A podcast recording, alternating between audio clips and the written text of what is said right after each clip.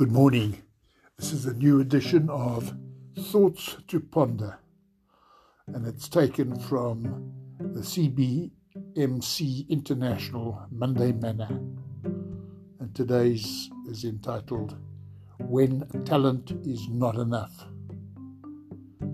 We see it in the sports world all the time a seemingly more talented team losing, sometimes even being totally dominated by a less talented opponent. This is a common theme in theatrical films about sports, sort of retelling of the David and Goliath story, the underdog prevailing over the heavy favourite, except with footballs, baseballs, basketballs, and hockey pucks instead of stones, swords, and spears. But this phenomenon is not unique to athletic competition.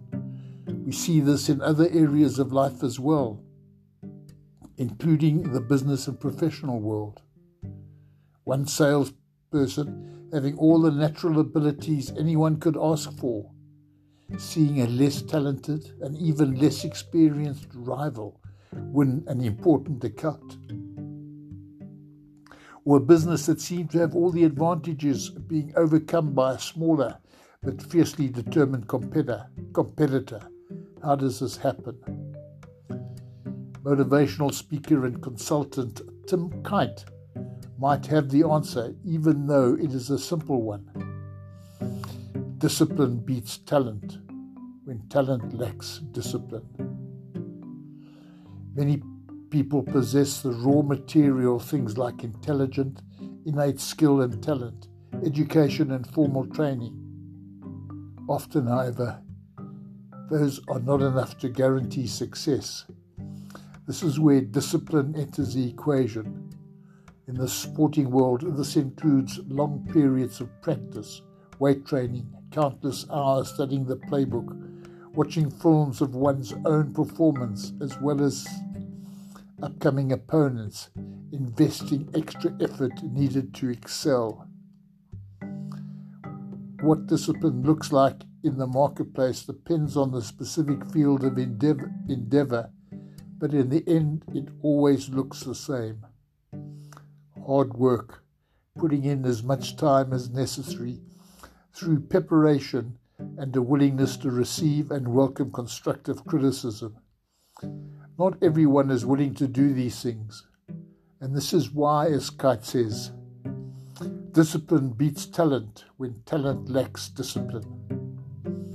Discipline is a key ingredient for spiritual growth, for becoming the person God intends for each of us to become, even in the workplace. Consider the following Discipline usually is not fun. When was the last time you saw someone training for a marathon or a triathlon, triathlon event who was always smiling? Really, because even though it, it is necessary, rigorous training is not without difficult, difficulty. As the Bible says, no discipline seems pleasant at the time, but painful. Later on, however, it produces a harvest of righteousness and peace for those who have been trained by it. Hebrews chapter 12, verse 11. Discipline points us in the right direction. The most effective leaders are those who demonstrate discipline in their own conduct and work habits, setting strong, positive examples for those who follow them. He who heeds discipline shows the way of life, but whoever ignores correction leads others astray.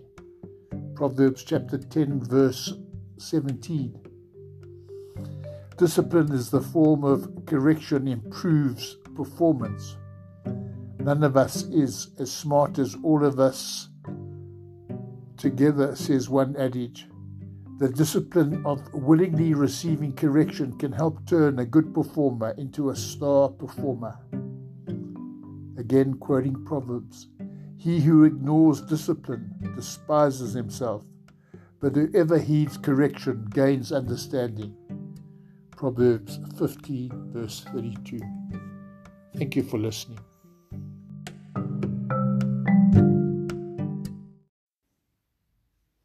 Good morning. Thank you for joining me for another edition of Thoughts to Ponder, which uh, is uh, taken from Christian Businessmen's Connection International's Monday Manna and a post written by William Fritz Klumpp entitled why Do I Do What I Do? A question all should ask. You look pretty good, my high school track coach said to me if you just wouldn't run so long in one place. This was his way of saying that I was not a very fast runner. My running style was like a man sitting in a rocking chair. There was a whole lot of activity, but not much progress. In some ways, this might be a metaphor for our personal and professional lives.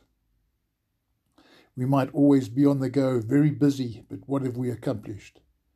If we honestly conclude that we have achieved very little, why do we continue doing what we do?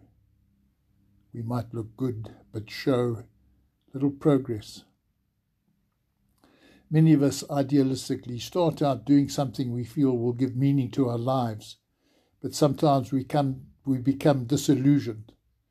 Being a veteran pilot in the United States Navy, I observed well intentioned people who began their careers in the military experienced this, especially if they spent time on the battlefield.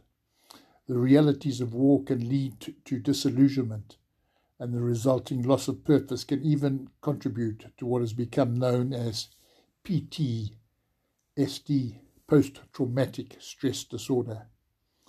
The same disillusionment can also be suffered by those who engage in other important pursuits such as politics in the workplace. We work hard, striving to make a difference in the world around us. But what happens when we look good and then discover that we've been running too long in one place? Everybody wants his or her life to count for something, and we all desire to live a life of meaning. I often think of what French scientist Blaise Pascal referred to as the God shaped vacuum that exists in the heart of every man, a vacuum that only the Lord can fill. Author and speaker John Maxwell talks about another vacuum, the life sized vacuum inside one's heart that only a clearly defined life mission can fill. During the last few years, I've studied the life of King Solomon who has been known as the wisest man who ever lived. A son of David and Israel's third king, he reigned during the 10th century BC, ruling during Israel's golden age. His achievements were absolutely amazing. Yet, despite all that he accomplished, Solomon's summation, expressed near the end of his life and recorded numerous times in his book of Ecclesiastes, was all is vanity, or as another translation states, everything is meaningless. Examining the life of Solomon and all he accomplished, I cannot help but ask, how could one who started so well and did so much come to the end of his life and conclude that all the things that he did were meaningless? Solomon's conclusion that all is vanity and grasping for the wind pertains to works done under the sun. Basically, that includes everything.